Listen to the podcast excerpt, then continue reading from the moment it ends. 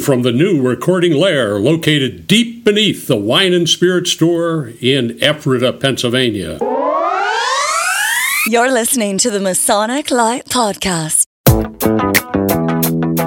Studio 665 presents Masonic Light Podcast. This show is recorded by Masons, for Masons, and is for entertainment purposes only.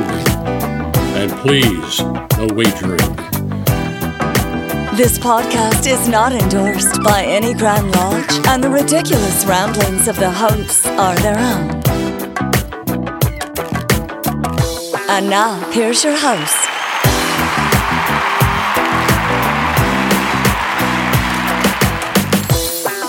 All right, hey everybody, welcome. We're at episode 106. Wow, 106. 106? Wow. 106 episodes of Masonic Light Podcast, brought to you by our friends at Hiram and Solomon Cigars. The cigar of the Masonic Light podcast. And our Patreons.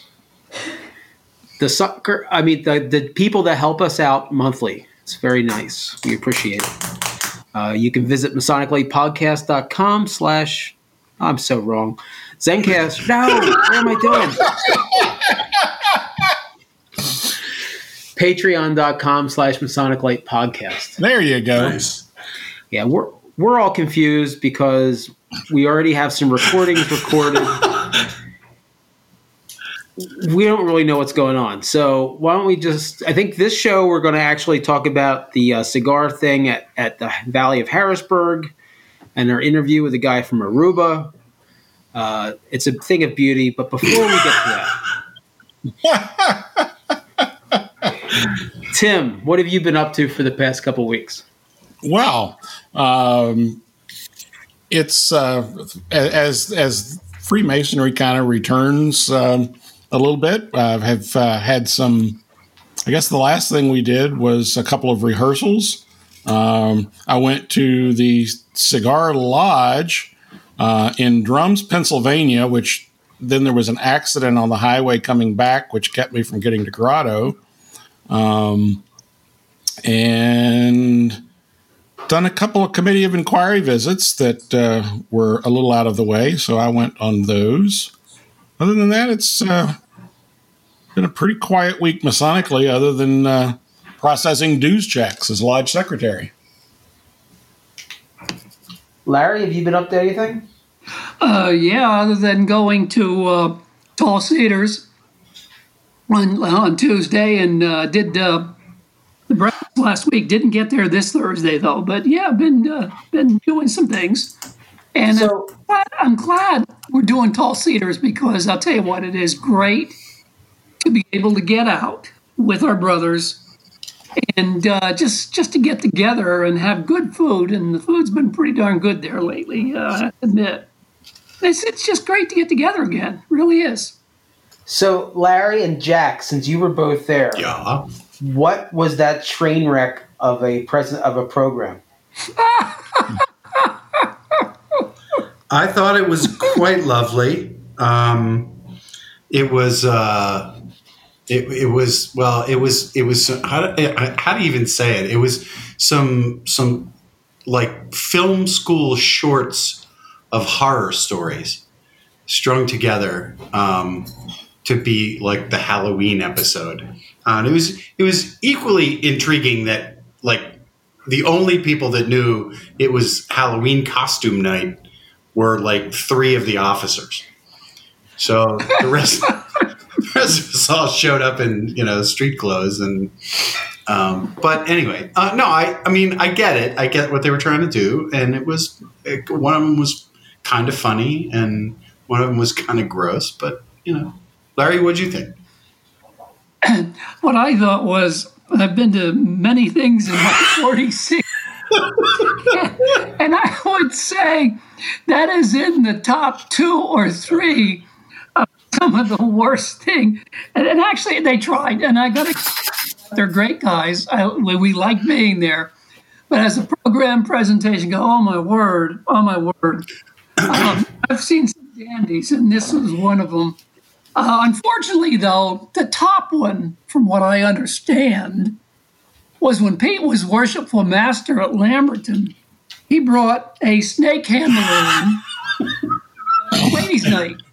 While the men were up on the fourth floor at Lodge, the ladies were down below getting educated on live Nice. snakes. Yeah, It was a complete reptile that was, show. That was, as Pete said, probably went down in the history as the most unbelievable ladies' night presentation ever. But Pete agreed. I mean, Pete mentioned to me at Tall Cedar, he says, I think I've been topped. Pete, you were definitely topped. And I wasn't there for the snake show, but you were definitely Pete. Uh, this presentation was was kind of fun and just shook my head and couldn't wait to get the I, hell I, I of thought there. the all-time winner was the erectile dysfunction uh, presentation at Grotto. That was that- definitely that- one of the Uh, top. that will haunt me that would be that would be the for it ever. It was horrible, but With um, pun intended, bone chilling photos. yes. oh god yeah. anyway, Oh. all right. So we're doing a show tonight, are we? Is that right? Yeah, well, yeah. Let's get to uh, Josh. Josh, what have you been up to? Not really too much. Just trying to uh, take care of Lamberton. That's a full time job. How is how is It the is. how is the reconstruction project coming along?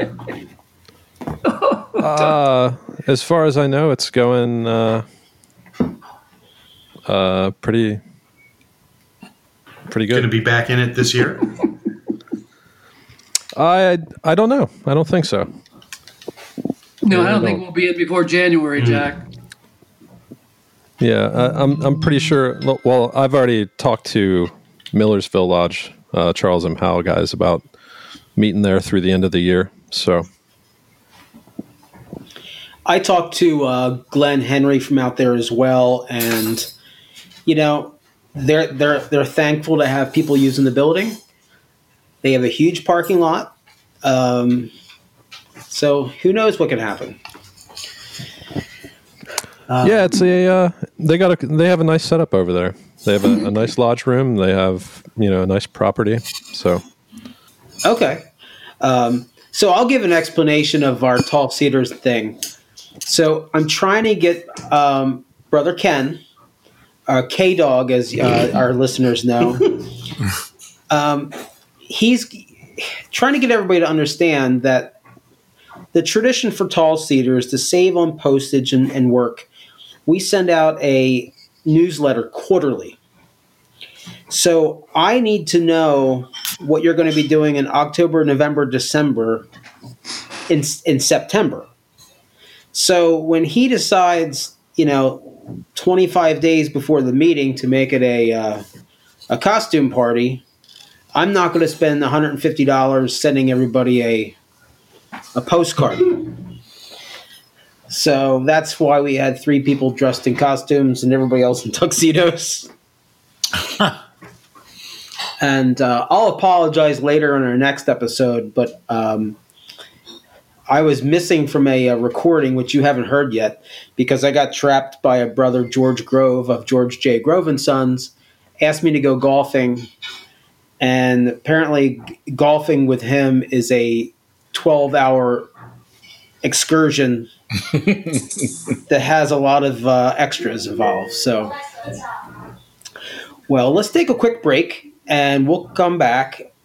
Uh, Jack, have we heard from you yet? No, well, no, I talked, but I didn't. My week or whatever. Well, what have you been up to? What have you been Um, up to? We'll, we'll make sure we stick with. Well, we um we had a great grotto meeting, um, and uh, we also had uh, a couple of degrees at Effort Lodge. So that was it's good to get back doing degree work again, and I've already started my uh, candidate education slash mentoring program back up again. So it's good to be. It's just good to be getting together again. Larry said it. It's just. It's just. It's just good to be masoning again.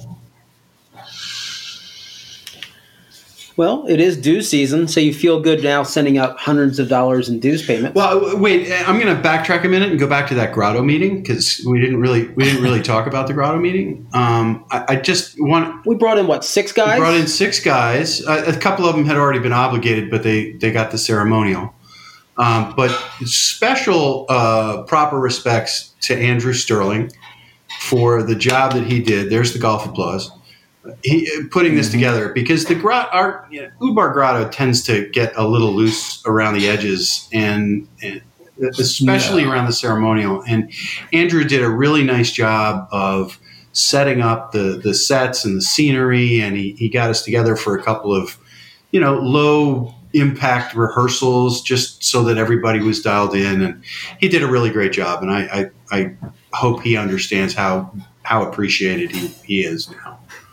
Um, and that's it. Yeah, I thought I thought it went off really well. Um, the the candidates seemed to really enjoy it. It looked great. Um, we were outside in the pavilion at the, at the VFW, um, so hopefully we'll be able to get back inside soon, and we can, you know, not have to wear. Yeah, I really hope, hope we, we find a permanent home somewhere. We'll have to work on that. All right, well, let's take a quick break, and we'll come back and we'll hear about our adventures at the Valley of Harrisburg. Why choose George J. Grove and Sons for your next home improvement project? At George J. Grove and Sons, we've built our reputation on quality and trust for more than 50 years. For planning to materials to installation, George J. Grove promises a home improvement experience second to none. Whether your goal is reducing energy costs, decreasing maintenance, updating curb appeal, or simply increasing the value of your home, the George J. Grove team will recommend and provide solutions that stand the test of time. Call 717 393 0859 for an estimate or visit us at georgejgrove.com.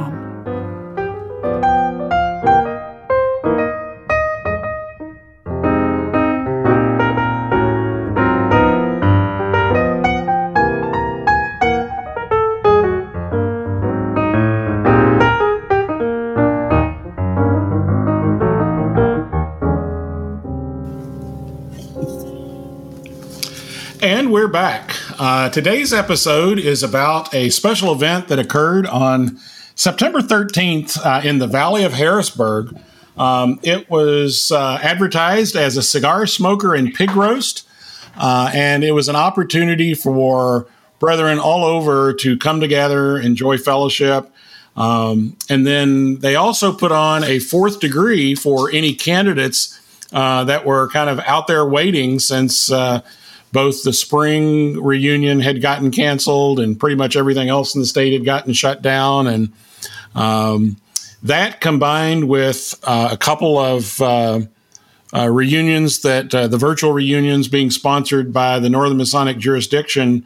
Uh, I believe uh, the Valley of Harrisburg was able to bring in about 26 uh, new folks into Scottish Rite Masonry over this time. But I think that day there were maybe seven or eight folks that went through the fourth degree. Uh, we got to meet some great folks. Uh, a lot of folks that a lot of you all that listen to the show uh, came up and spoke to us. Um, we d- had some great interviews also. And the first interview that we're going to hear today uh, is about a program that uh, the Valley of Harrisburg has had for a while uh, in conjunction with Scottish Rite Masonry in Aruba. A group of folks, a group of uh, Scottish Rite Masons from the Valley of Harrisburg uh, would go to Aruba. Uh, they would put on degrees. Um, group from of Scottish Rite Masons from Aruba would come to the United States. Uh, they would participate in reunions here. Um, and there's a lot of cross pollination. It's a great interview. Uh, we hope you enjoy it. Uh, we'll come back when that interview's done. Hey, everybody, welcome. Uh, we're sitting here at the Scottish Rite Cathedral in Harrisburg, and uh, we're talking with Bob Brightbill. Bob, you are, what are you in charge of here for, what do you, or what is your I'm not bottle really- washer? Yeah, bottle washer. That'll work.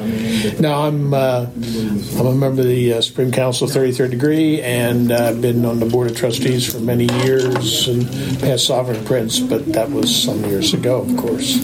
Okay, and uh, so there's, tell us a little bit about Scottish Rite clubs, maybe in general, but then more specifically your Scottish Rite club that you Well, of course, the Valley of Harrisburg has a number of Scottish Rite clubs, but uh, I believe it was 2010. I've been fortunate enough to spend a lot of time in Aruba over the years and uh, became somewhat involved with the various Masonic groups in Aruba, specifically their Blue Lodge, their Scottish Rite, and a, another organization called Rose Croix, which is a little different in Aruba than it is here. But anyway, in two, we decided that over the years, a number of brothers from Aruba started visiting our valley here in Harrisburg during our reunions. And we thought, well, it would be kind of nice to have a Scottish Rite Club quote in Aruba, so we give them some sort of recognition for their efforts to. It's quite a long ways to travel to go to a, a, a, a Masonic meeting. so uh, anyway, we uh, 2010 we formed the Aruba Harrisburg Scottish Rite Club in Aruba, and I think presently we have about 15 members that are members of the Scottish Rite bodies in Aruba, but are also dual members in the Valley of Harrisburg. And every year in Nov- in uh, in May, there's usually a contingent comes up here to uh, our reunion. And this year, obviously, it's kind of screwed up with the COVID. So Yeah, we're we- doing a well, not me anymore. You guys are. I, I'm a trader. I transferred to the Valley of Reading. Um, but you guys um, decided to put on a pig roast and uh, make a, a meeting and a, give the degrees casual today. Although you did wear a tie, sir. So I, Yeah, this, normally we always wear uh, as a difference. We always wear a tux- tuxedo actually for our for our degrees. okay. I'm considering to find scissors in this in this room and, and So- Oh no, this just one, capture your tie as a this one as a was trophy. gift. This one is gift to me, and I always wear it for this only for a special occasion. It was the day of my initiation, 14 years ago actually, 9 of September. Uh, when I was in the initiated in the craft, and it was given to me by the Grand Master from the Netherlands, who actually went down for the 250th anniversary of the uh, Freemasonry in the in, in the Dutch kingdom. So, So, oh, well, well, yeah. let, us catch our audience back up. So now, now we're talking is, is Faisal. Pfizer, yes. And what's your last name, sir? Barroso. Okay, and he is a Mason in Aruba. And I'm guessing that somehow between you guys going down to Aruba, Right, and anyway, he uh, he's at 18th degree in Aruba, and it takes in Aruba once you get your three degrees, which takes it's one year per degree to start with.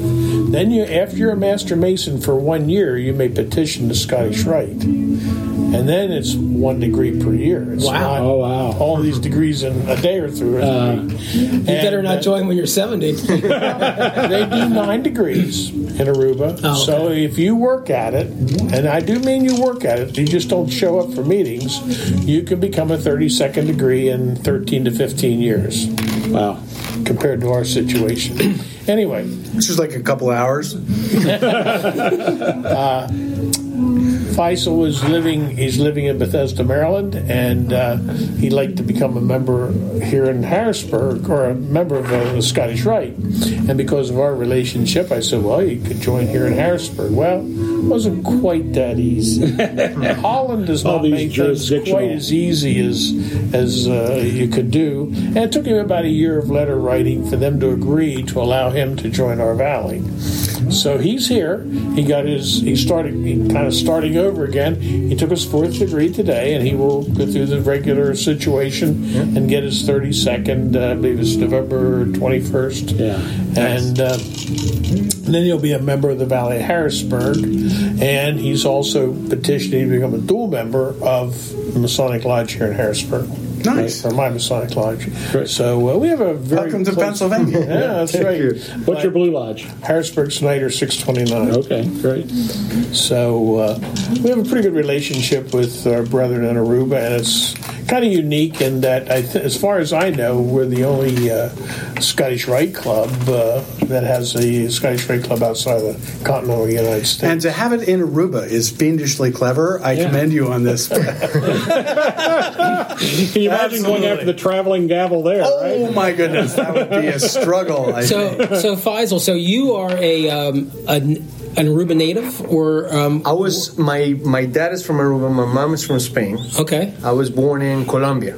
okay, Okay. Yeah, it's, it's, it's like a little mix. And my my my my first name, or for my dad's side, is Arab. So I have all these mixes of uh, cultures and races. That's great. And my wife, I, I have been married, but we moved to Aruba many years ago. I think I was. Uh, we always went back and forth. So I moved to Aruba when I was maybe nine years old. Okay. So we from Spain? No, from Colombia. From Colombia. Okay. Yeah. So it's uh, we have Got been it. traveling a lot, and now um, since two years ago, uh, we moved to Bethesda, Maryland. Well, you can use your Spanish a lot more here. Well, I think that'd be if uh, he gives you a little background on his grandfather.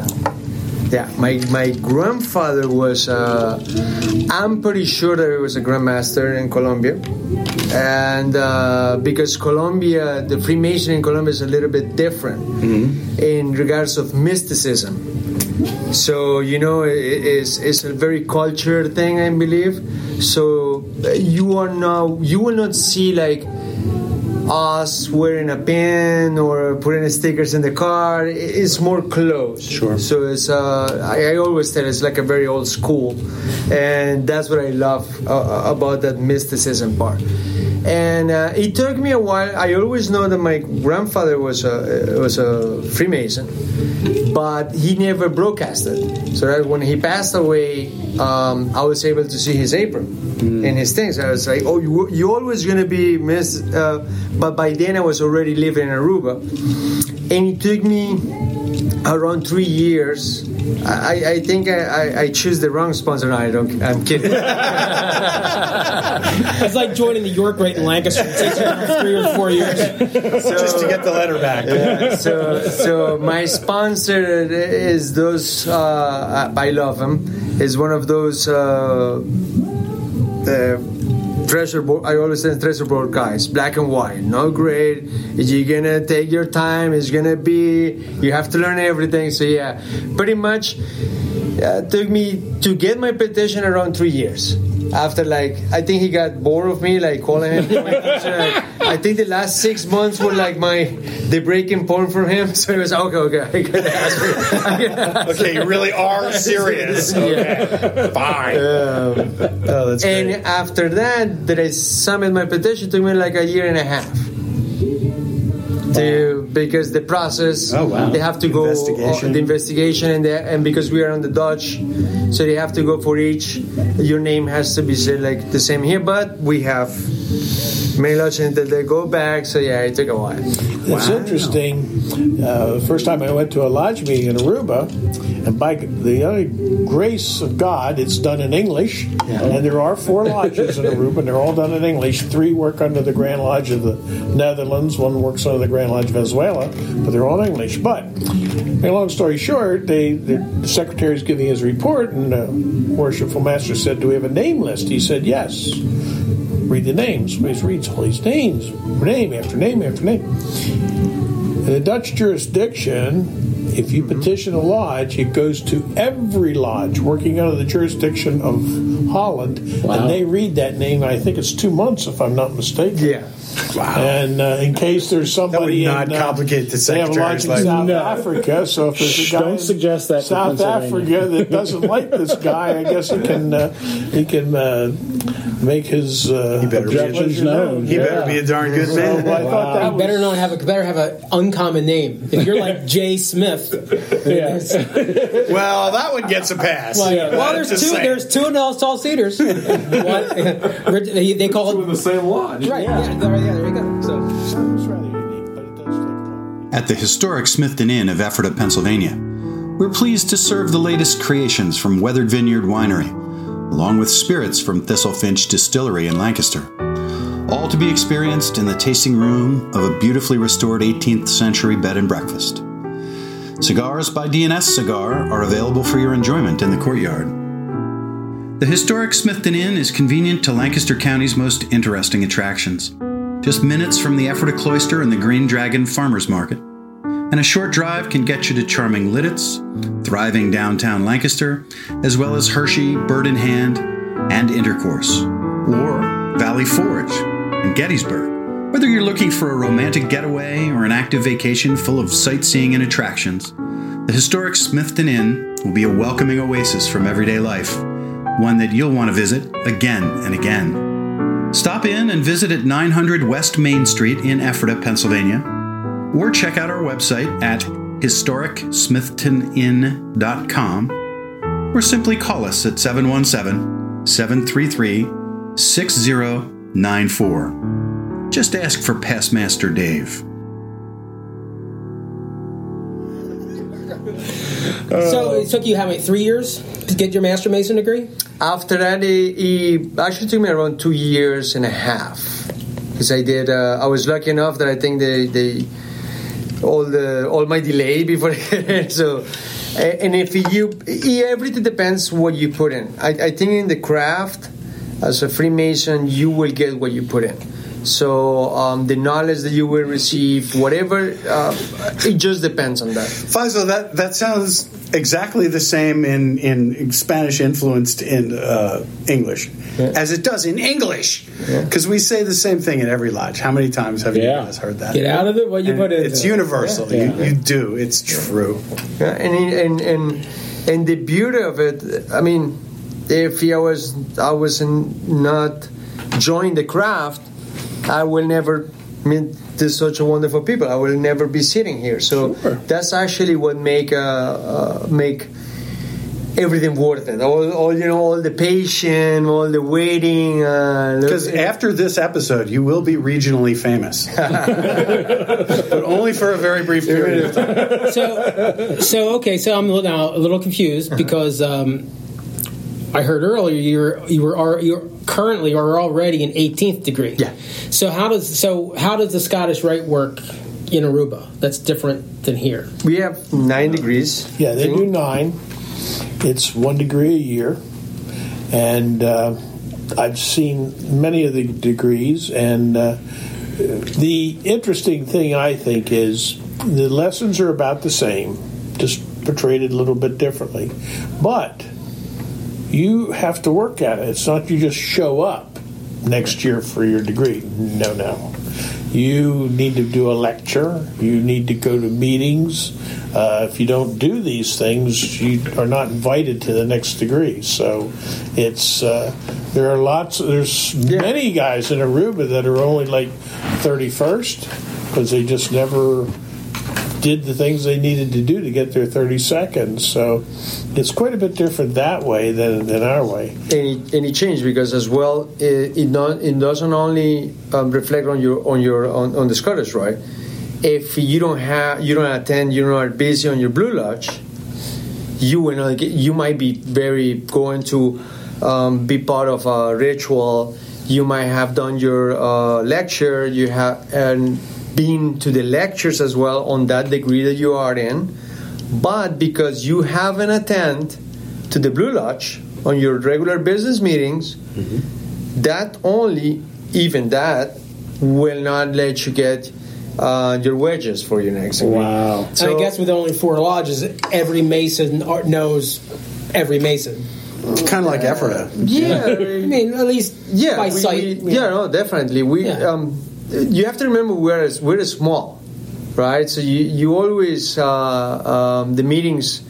Uh, by, I think everywhere in the world, uh, you might have 200 members or maybe 50 members, but at the end, it will be the same group of members who will come. Sadly, because I think life itself, and I can understand. Like I always get that that that the, the people tell you, oh yeah, but in the U.S. you will get it the you will do it fast. But I think the life in the U.S. is completely different to ours because I can be at the lodge in 15 minutes. You know, I will go to work and it will not take me that long to be at work uh, uh, uh, at the lodge. So I think the life itself is different. So that give you the space and time that you can give it to the craft. Because I, I um, and compared to the U.S., you guys have shift depending on the job or the task that you're doing. You're young, you might be going to school, then you have an extra job, and then imagine if you join the Blue Lodge and then to the Scottish Rite, and then you go to Ram, and then you're going to do all this.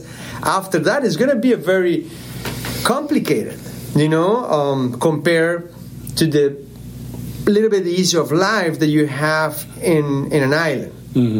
that makes a, uh, in my opinion makes a difference. But you still have to have a life, and in your life, as you're going through your day, in, in as a you know professional person or whatever. Um, how how are you seeing? Are you are you seeing people that you know from lodge? Is it something that comes up in your world, Yeah. or is it more personal to one's self? No, I, I think it uh, actually actually make you be on the square. You know, because for instance, if I go out today, I have to be apart. The um, the reason is. I definitely gonna meet some brethrens in that restaurant, or I'm gonna do in that place. So you, your life itself is always a reminder there. So percentage wise, I mean, uh, I guess percentage is a bad word, but it's pretty secretive. So are there a lot, a lot of men that are masons? Because I know, like in the Philippines, like the, everybody's a mason in the Philippines. Um, you know, and so it's is it a, like a low number of men that are masons? I, I, it's, it's not a low number. Uh, I think for demographics, I mean for the for the for for the size of the island and for the population, I think uh, we're a good number because um, for us in Freemasonry, uh, like when we start this new lodge, I was part of it. We didn't look for we never look for quantity. We look for quality of men, right? So. Um, and even the process, the selection, for instance, the selection process, or when you, from the moment that you ask the petition, um, I have seen a lot of brethren or brethren to be who who already, oh no, I'm tired. You know, I've been waiting two years, three years, I haven't heard anything back, so ah, it's not for me since you couldn't do that, that that even that selection make it. Uh, it's um, story fun. My twin brother that was initiated uh, with me, I saw him only one one meeting. He only visited one meeting. He never came back. You know. So um, and then he uh, sadly many years later he demit. But um, I think Freemasonry, like I said again, um, the crafts themselves uh, uh, start they have its own challenges and i think in everywhere in the world um, so thank god we have DeMolay in aruba so we start to build the younger generations uh, who how, how is DMLA working down there? That that's that's outstanding to hear. Incredibly well. I believe it. I believe it. Both D and Rainbow are very strong in Aruba. Yeah. Fantastic. Yeah, where there was a brother Juni, a worshipful brother Juni, who started MLA, and um, and he's been is has been quite good. My son was uh, was a MLA, and he came here uh, because we we we moved. So he's been like trying to get out and a half out. Many Arubans that come here, they, they were DeMolay. The, the the kids are doing really good. Really? Can we put that on a job application or something? you know, I think Were you a DMLA? They help them. They help them in college. I think when they when they when they sign up their applications that if you were a member of a club, they, they put in. But for the kids themselves, it, it, I have seen it like how he helped my son. You know, interaction, he, he, uh, how to talk in public. It, I wish I was. We had Demolay when I was. A, I mean, when I was a kid, or even my dad or my mom would push me there. But not in every family is the same because my daughter went to a rainbow uh, meeting. You know, the, the, the information even is just like, no, this is not for me. But um, I have seen some demolays that they're more masons than any than the worshipful masters that I have seen. And the rituals, uh, um, the way the the take the, the pride they take of the of the chairs is so amazing. That's that's a thing I've seen in Demolay is is the the expression in their faces Nice. when they get it right and they do the ritual right and they just say I mean I've got one line I've got one line I've got one line I've got one line and they hit it and it's right and and they just explode Yeah, it's so fun and it's beautiful. I I, I was uh, I helped him uh, many times. Sadly, because for those years I used to travel a lot for work, I missed a lot of meetings. And like for instance, I should have been 32 by now. Uh, I think maybe five years ago.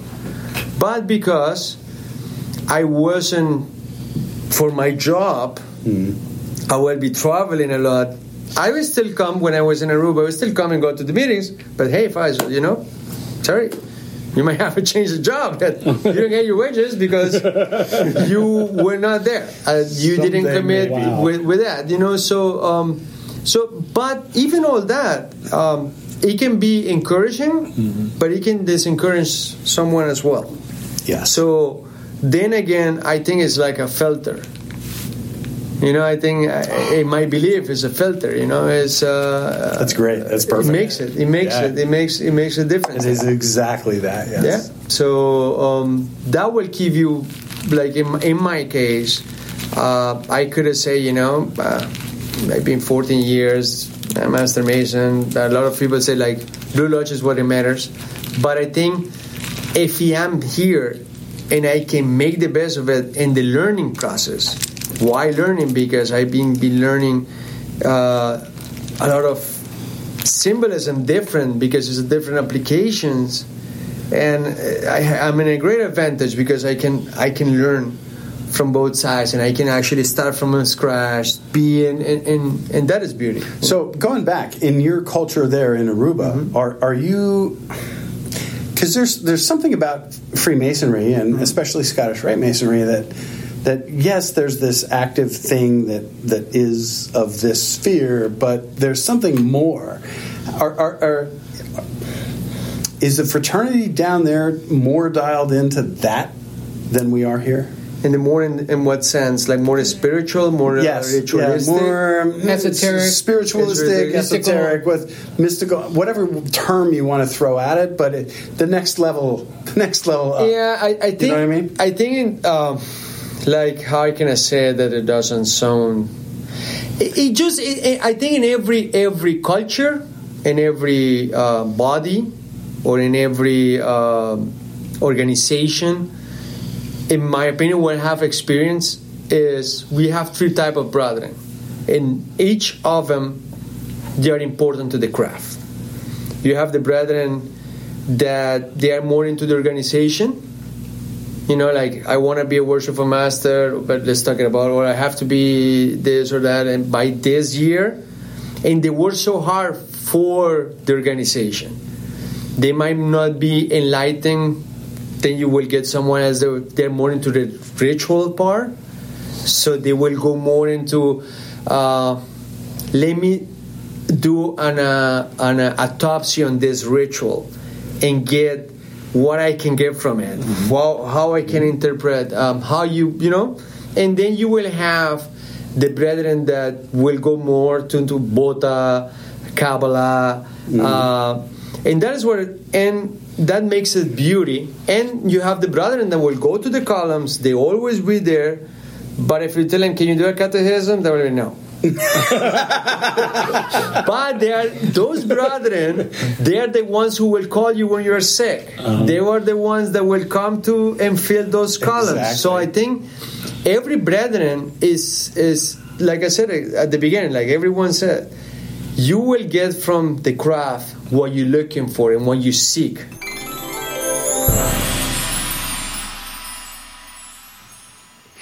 So we hope you enjoyed uh, a little bit about Scottish Rite uh, internationally, as it were, and uh, hope that your valley can uh, arrange a relationship with another valley in some faraway exotic place, and you can go there and visit those people. So, in the meantime, during this Scottish Rite event at Harrisburg, uh, there were lots and lots of cigars being smoked, and a lot of them were provided by Hiram and Solomon Cigars. Now, we've been seeing Hiram and Solomon cigars uh, all over the internet and all over everybody's Facebook posts, and and uh, it was a lot of people's first chance to really explore them. And um, they were there; they had a table, and they were uh, providing us with smokes. And as we were kind of enjoying their cigars, somebody, and I forget who it was, had the bright idea of saying, "Oh, we should ask them if they want to sponsor the show." And uh, I, not having any uh, uh, fear of prospecting, uh, just jumped out of my chair and walked over to the table and introduced myself and told him who we were. And uh, I met uh, Fuad and his wife, uh, Romy, and just chatted with them for a bit. And um, they have become our official cigar sponsors. Uh, we need a new bourbon sponsor, by the way. Absolutely. We need, to, we need to definitely work on that. Yeah. But we have a cigar sponsor, and that is uh, Hiram and Solomon Cigars. And they are there's uh, there's a, a bunch of different blends. So whatever your cigar choice is, they probably have a blend uh, from the from the entered apprentice to the grand master, and everything in between.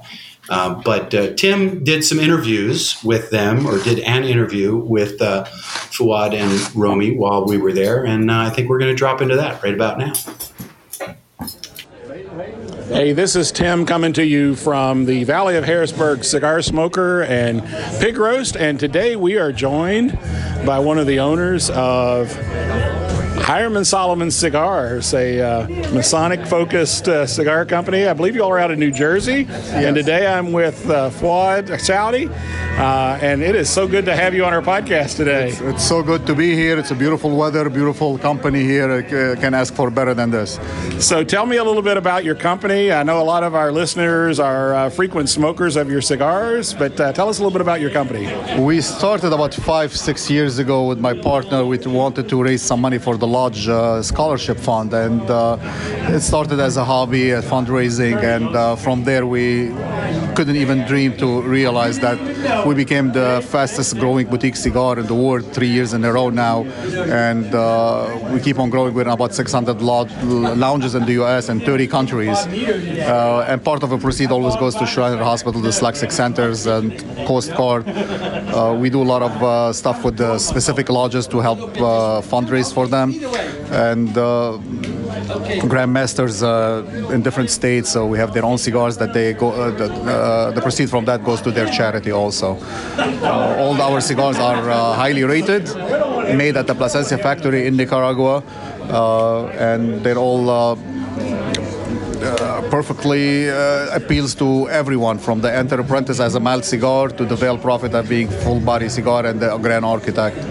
Uh, in a few uh, weeks, we'll be introducing the new cigar called Karamas. That's the, for the new incoming Grand Master of New Jersey, and it's going to be our first cigar in the Dominican Republic. That is awesome. Ma- made by Abe Flores uh, from the PDR. Okay, Abe Flores. That's a, that's great.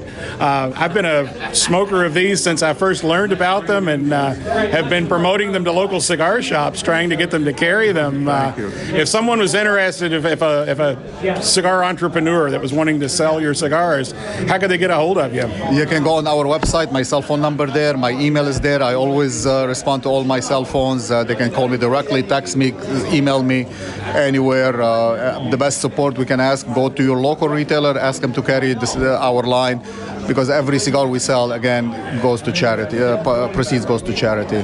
That's great. What is your best seller? The best seller, uh, it's uh, right now uh, the Traveling Man and the Master Mason, but the Grand Architect is uh, catching up very fast. My three favorites are the Veiled Prophet, the Grand Architect, and the Shriner. Yeah. So uh, uh, they're great cigars. Thank you, thank you. That's great. Well, thank you for being with us today, Thank and I uh, hope you have a good day of sales. And uh, uh, we look forward to hearing from you in the future. Yep, not everything is sales, uh, the company and, and the sales and everything. It's beautiful. That's Thank great. you for inviting us. Thank you so much. Thank you. And we're back. Um, as Jack said uh, before the interview, uh, Hiram Solomon has now agreed, and uh, you'll hear throughout these shows uh, the official cigar of the Masonic Light podcast. And we are certainly thrilled to have them as a sponsor. Uh, while we were at the Cigar Smoker and Pig Roast, we also uh, met a couple of other folks involved with the Valley of Harrisburg. Brother Lynn B. Baker is the second lieutenant commander and in charge of the Harrisburg Dyslexia Center, which is the one of the the, the charity, if you will, for uh, Scottish Rite Masonry. Okay. And uh, so we're going to go to that interview in just a second, and then we'll do a wrap up with Brother John D. Cook, who's the secretary for the Valley, and then we'll come back for our normal wrap up. So enjoy these two interviews. I am here with uh, Lynn B. Baker, First Lieutenant Commander of the Valley of Harrisburg Consistory, uh, who is also the chair of the Children's Dyslexia Center here in the Valley. So, uh, Lynn, why don't you tell us a little bit about the, the Dyslexia Center? Well, brother Tim, um, the Dyslexia Center is there's 40 some centers in the Northern Masonic jurisdiction. So, you know, there's one in Lancaster. They're, they're all over the place. And basically, what the the Dyslexia Center does is it takes children with a learning disability, and if you listen to the parents, we're saving their lives. So basically, we take them and, and help them learn how to learn. We reteach them how to learn, how to read properly, um, and and it makes a huge difference and impact in their lives. So I, I know that's uh, like the charity for uh, the Scottish Rite here in uh, actually across all the Northern Masonic jurisdictions, correct? That is one of the charities of the Northern Masonic jurisdiction. There are several, but um, uh, the Sovereign Grand Commander, Brother David A. Glattly, 33rd degree, his crown jewel that he wants is the dyslexia centers because we're helping children. And like I said, if you talk to their parents, we're told that we we're saving their children's lives by, by doing what we do for them. How many uh, students do we typically have enrolled in that? In Harrisburg, we typically have 30 to 32 students. We do it free of charge. So we raise all the money, and our, our budget for the Valley of Harrisburg this year is $135,000. So we need to raise a lot of money every year. We're always looking for donations. Um, we have ways to sponsor a child. There, there's there's so many different opportunities, and we at the Valley of Harrisburg have come up with some new ways to raise money as well. Um, you know, because it's just it's it's a very daunting task to come up with 135 thousand dollars every year. I'm sure, and I'm sure that this whole COVID situation has put a damper on a lot of fundraisers. Well, this this COVID situation has caused us to cancel our golf tournament because of the logistics of having it. We could have had it, but the logistics just made it way too hard. So we had to cancel that, and then and that that was a twenty five thousand dollar hit that we lost. So now I got to scramble and try and make that money up too. Um, so we're always looking for donations. Um, we are a 501c3, so it is a tax deductible donation if if it can work for you. Um, you, you know, you need to check with your accountant to make Right. sure it'll work for you or not. Because some of us it doesn't work for, and some of it does. Yeah. You know, um, businesses it's great for. Yeah. So if someone wanted to make a donation apart from being part of, you know, Scottish Rite, how, how would they do that? Well, anybody can get on online and look for um, children's dyslexia centers, and that'll take you to the Northern Masonic jurisdiction. And then you can pick any of the centers that you so choose to donate to. You can pick to the ones you're close to, or you want to, you know, we have our own website, the Children's Dyslexia Center of Central Pennsylvania. And when you get onto these sites, there's a donate now button, and then it opens up a whole bunch of other things that'll allow you to figure out what donations you want to make. Um, like I said, we have one where you can sponsor a child. That's four thousand dollars, but you sponsor a child for the entire year. You'll get a letter from that child. You'll get reports on that child, and believe me, when you get these letters from these children, it, it's it can be heart wrenching. Um, I go to their graduation celebration every year, and when the children get up and speak, it's something, and then it's even more so when the parents get up and speak. Uh, I don't care how tough you are, it's gonna it's gonna move you. Well, and we, this is a perfect example of you know Masons helping others uh, in terms of reaching out to our community and filling a need that most of our public schools struggle with in many cases. And and almost to a T, not all of them, but most of our our tutors um, are either current school teachers or retired school teachers. And one of the new ones here last year went to school specifically for reading and she said when she came here and got her training for this course she learned more in that few short weeks of training that we give than she did her entire college career she said they didn't teach me what i needed to know I was taught here what I needed to know about reading writing. Um, and unfortunately, in Pennsylvania, dyslexia is not considered by the, the, the state itself is not considered a, a disability. Um, so when you go to a school to talk to a school about it, it's kind of a scary thing to the school district because if they admit they have dyslexic children, now they've got to hire more people in to take care of the children, to tutor the children. Children, you know, so it becomes a financial thing for the school. So I have approached several school districts and only had one so far get excited and want to be involved. The rest of them, well, we don't have dyslexia, and you know, I, I throw the the BS flag up on that one because you know everybody has it in every school. When I came in and sat down with, when I came in as the board chair and sat down with the two co-directors downstairs, and we're talking, they're smiling. I'm like, yeah, I have some dyslexic tendencies, and I have a little bit of dyslexia in me as well. I know that. Uh, sitting with them and watching and learning from them, I, I saw it and they saw it in me, and so it's it's probably more people have it and don't even realize they have it. So, you know, what we're doing for these kids is great. It really, really is. Awesome.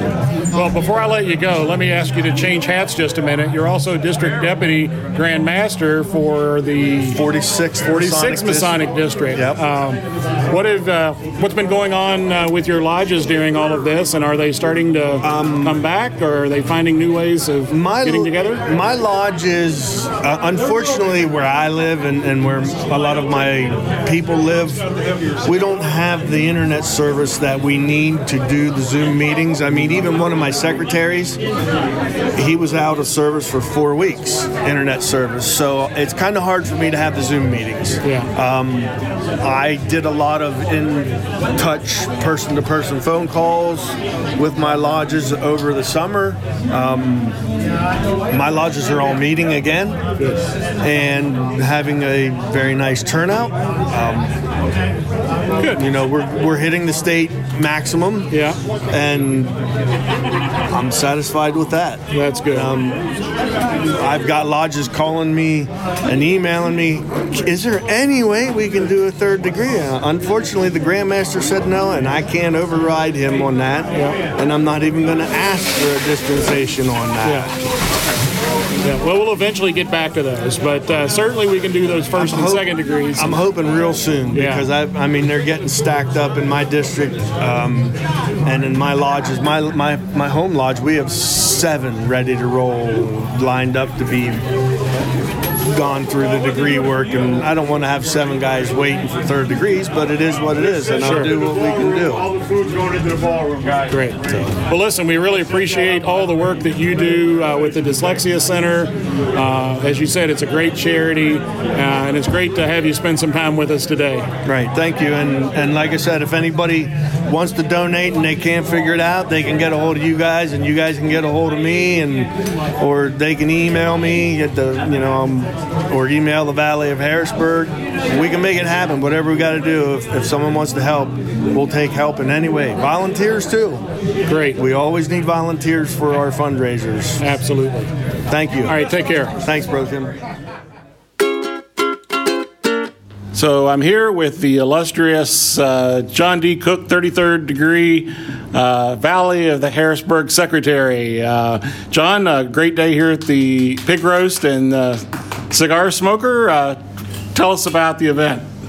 Well, Tim, we had about 130 people register for the event. Unfortunately, about another dozen who were too late to get in here.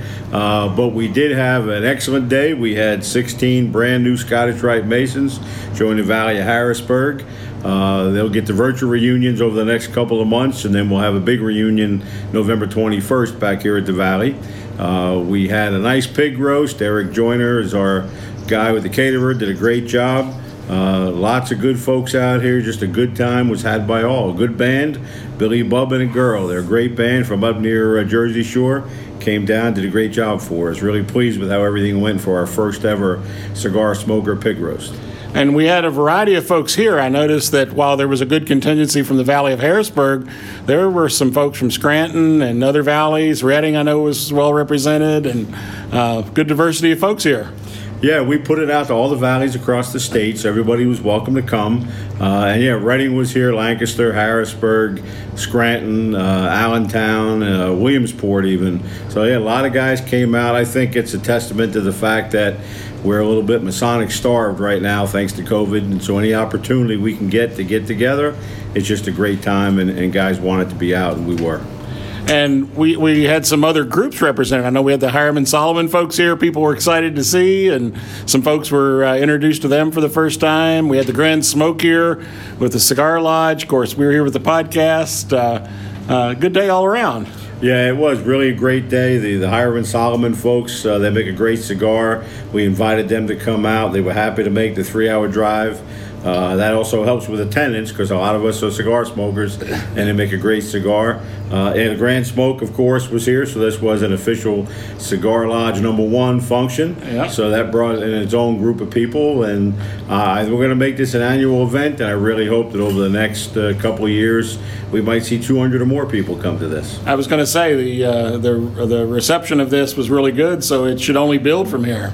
Yeah, I believe so. I really do. I, again, I think people are starved to get together, and it's an outdoor event. And the weather was pretty kind to us. We got a little bit of a sprinkle, but pretty much the weather was really nice. We had lots of pop-up tents, so uh, good, good company, good food, great music. It was, it was a great day. Good, good Masonic day. Well, a great thanks to all of you uh, with the Valley of Harrisburg, uh, with everybody involved. Just did a super job. Um, look forward to many, many more of these. Uh, my pleasure. Happy to do it. And again, anything we can do to get Masons together, it's a good thing. This is a great way to spend a Sunday uh, with 130 brethren and some of their wives, and it was just a great time. Well, thanks for everything, and uh, look forward to these in the future. Yes, sir. Thank you, Tim. As far back as the mid 1800s, records exist describing the pre meeting tradition of brethren smoking cigars during and after gatherings. To this day, the practice of smoking cigars remains very much alive in many lodges. This custom is considered a time for brethren to relax, exchange ideas, and enjoy the simplicity and fellowship that is the very essence of our brotherhood. This is what Hiram Solomon Cigars is all about. Our starting principles are to bring Masonic brethren together in the harmony of a good cigar. Pull up a chair, sit back, light up any of our premium cigars, and enjoy the history. Hiram Solomon cigars can be found at fine cigar retailers. For a complete list, visit HiremanSolomonCigars.com or check them out on social media to find out when they'll be at a live event near you. Hiram Solomon Cigars is pleased to be the official cigar of the Masonic Light Podcast.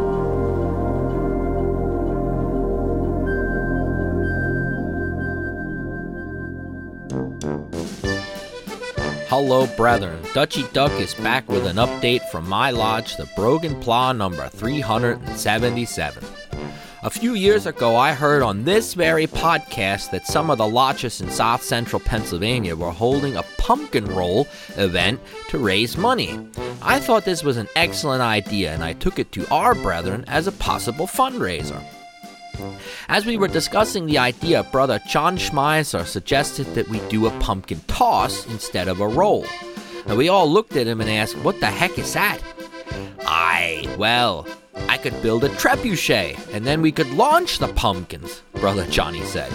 Now, I don't know about you, but constructing a medieval era weapon to shoot pumpkins to raise money for a Masonic fundraiser, well, that sounded like a good plan. What could go wrong? We all agreed on the idea and went about planning our event. We named it Karups Fling 2020. Karups is the Pennsylvania Dutch word for pumpkin. We had vendors sign up to sell all things pumpkin pumpkin butter, pumpkin whoopie pies, pumpkin beer. If it was orange and pumpkin related, we would have it. The Jaeger family volunteered to host the event at their farm. Now, they have the huge meadow with a very large pond right in the middle of it. And the idea was that the pumpkins could fly into the pond and whatever was left over could be fed to their pigs. Finally, the day of the event arrived. We had wagons full of pumpkins, and Brother Schmeiser's trebuchet was in place. It was straight out of the year 1315. He even painted a square and compass on the side of it. The way we set up the rules was that people could purchase a pumpkin, and then after it was loaded on the trebuchet, they would have the privilege of pulling the string and send that gourd into the air. The weather was perfect. The air had that crisp bite that only an October day in Pennsylvania has. You could smell the leaves mixed with the aroma of warm apple cider. The day was going great. Each time a pumpkin was launched, a crowd cheered. Everyone was in a positive mood and glad to be thinking about something other than COVID 19 or the election. At about 2 p.m., Brother Elias Schmidt walked over to the trebuchet and asked Brother Schmeiser if he could launch a pumpkin. Well, of course, he said. Now, if you have been listening to my reports, the Schmidt and Jaeger families are names that might sound familiar. They were the families that previously had a multi generational feud until earlier this year at our bonfire, well, explosion event. Since then, the families had buried the hatchet. Well, up until today. Brother Schmidt had brought his own pumpkin. Unbeknownst to us, he had previously cut it open and had filled it with fresh cow manure from his prize heifer Sally. He placed the pumpkin on the trebuchet and walked up to pull the string. Right before he let it go, he turned the trebuchet about 20 degrees to the left. It was pointing straight for the Jaeger's milking parlor. Before any of us could say anything, he let that baby fly. We watched as it sailed through the air. We all yelled that it was headed right for the barn. All at once, she hit, and boy, was it a direct hit, right on their large, exhaust fan. That's right, the pumpkin filled with bovine feces hit the fan. The contents of the pumpkin were sprayed all over the nice wide walls of the milking bays. Ay, Yama, it was smeared all over the place. Brother Jaeger made a beeline for Brother Schmidt. Yelling and name calling led to Greco Roman wrestling without the rules. We quickly pulled them apart and separated them. I guess the feud is back on. On a positive note, the day was a huge success and we ended up raising a few thousand dollars for our Almoners Fund. All in all, it was a great day full of fun, flying gourds, and fellowship. On a side note, we agreed to give Brother Jaeger a few bucks to help with the cleaning effort that he was about to engage in. Till next time, work hard, stay plumb, and out in the lights when you leave the room. To learn more about the Pennsylvania Dutch language, culture, and history, please visit my website, padutch101.com, or my YouTube channel. Just search Doug Madenford.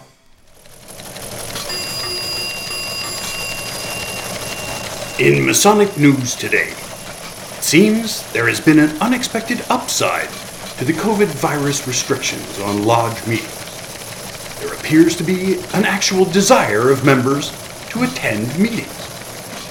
While capacity limits continue to restrict attendance, numerous lodges report members being pleased to meet again with long absent brothers. Worshipful Master Seymour Caballos of Solomon's Lodge number 2 in Waco, Texas was recently quoted saying, We had three guys on the sidelines this month. That's more than we had when the Grand Master came. Then remember, brothers, if William Morgan, two world wars, and a Spanish flu haven't stopped us yet, don't let a little coronavirus stop you now. That's the Masonic News. Go wash your hands. Hey, welcome back, everybody. That was a, uh, uh, it's got kind of a long episode, but we covered a lot. Uh, you've also heard from Dutchy Doug, and you've heard from our news director, Walter Cronkite, brother Walter Cronkite. So let's hear a little bit about what each of us has coming up. Jack, what do you have coming up in the near future? Nothing. Excellent. And uh, you're up in, uh, you're visiting your grandkids, and uh, what's the weather situation in October 30th? Uh, it's it's lovely. Autumn in Massachusetts includes six inches of snow, so I'm ready to go home um, where I, I don't have to shovel partly cloudy.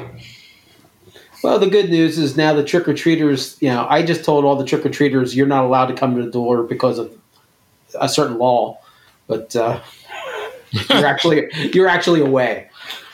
I am, I am, but I think my porch light is on, so I'm in trouble. Uh, Josh, what do you have going on? Well, I guess uh, the day after this episode will come out, I'll have my stated meeting, and we'll be doing that at uh, again at Charles M. Howe Lodge, and uh, I think that's about it. Were you aware that there's a bar in that parking lot? Uh, yes, I was. Okay, just thought that's a good uh, tip. a for bunch everybody. of the uh, well, not a bunch, but the hand a handful of officers went over there for a uh, adult beverage after our meeting. Excellent. Nice. Sounds sounds so mature. Yes, it is. Uh, Larry, do you have anything going on? I will not be at lodge. Oh, Uh, Goose and Gridiron Thursday. We'll be there. uh, we'll alert the media. Um, Tim, what do you have going on? So the day that this episode drops, uh, Eureka West Shore Lodge number 302 will have its November meeting. Uh, and then on the 14th of November, uh, there will be the third, I believe it is, maybe the fourth, in a series of virtual reunions sponsored by the Northern Masonic Jurisdiction. Uh, those will be shown. Um, you can watch those at home, but there's also been a small gathering of folks that have come together in the Valley of Harrisburg to watch them up on the big screens. So if you're in the Harrisburg area, drop by uh, on Saturday morning, November 14th. The show starts at about. Uh, I think the registration's at eight thirty. I think the first uh, degree or the fourth degree is at uh, nine o'clock. Check check the calendar on that for the time. I'm not sure about those times, but and then on the twenty first, uh, I will be uh, participating in an actual face to face reunion with the Valley of Harrisburg. So um, that's uh, that's kind of the extent of my Masonic uh, work, other than secretarial stuff. Well, I kind of forgot one important thing um, in the beginning. I was at the Pennsylvania Grotto Association up in Oh yeah, that's right.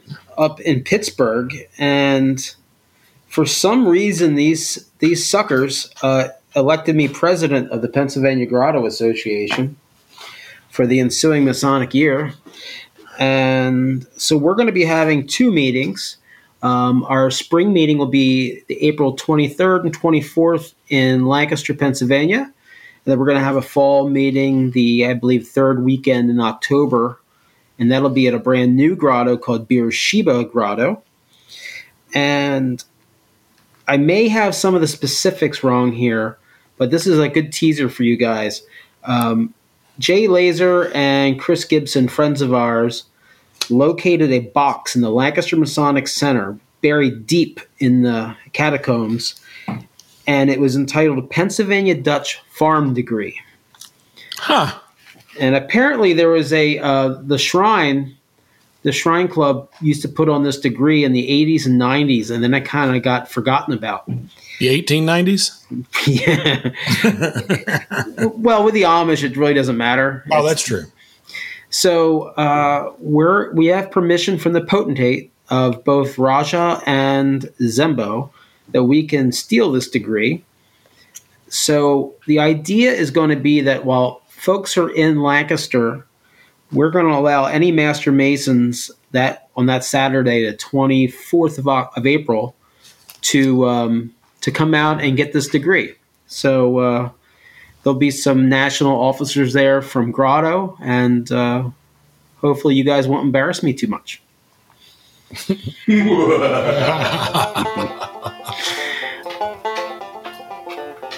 Hey, special thanks to Everett Lodge 665 for making their broadcast studio available to us, albeit we haven't been there since the beginning of March. Thanks to Josh Lamberton, our producer and director, who continues to make this show listenable. Thanks to Jack Harley, our news director, and Tim Detterman. Tim, Tim, Tim the Deadman, Tim Deadman. Tim Deadman? Tim Deadman, our marketing director. And to our Masonic Light podcast contributors, Michelle Snyder, Jim Stevens, Doug Madenford. Oh, you know, here's here's one more thing too. When I was in South Carolina, I gotta tell you this story. We had a little old guy who showed up at lodge. I mean, he was just a really old guy. His clothes didn't fit him well, but I mean, his suit and tie on. And he, he, he told our Tyler we were outstanding in the lobby some here to get my fellowcraft degree. Well, he wasn't on the list. We all look at him. What, what, do you mean you're here to get your fellowcraft degree? He said, well, he said, I was entered in May the 1st of 1932. I'm ready for the next degree. Oh my God, I mean, here's the Secretary of Treasury. They're going crazy. They're going to the books. Come to find out that he actually was entered in May of 1932. Sorry, Tyler and the secretary said to him, Where have you been so long? Why did you wait this long to get your fellowcraft degree? Uh-oh. And he looked at him and he said, I've been learning to subdue my passions. Okay, that was better than where I thought that was Oh, Thank going. you for uh, listening. yeah. This is Gotta Larry give you- Harris. Good night good day wherever you are. this is Tim. Good night, everybody. Uh, Bye, everybody. Good night, Larry, cir- circumcise, I mean, circumscribe something.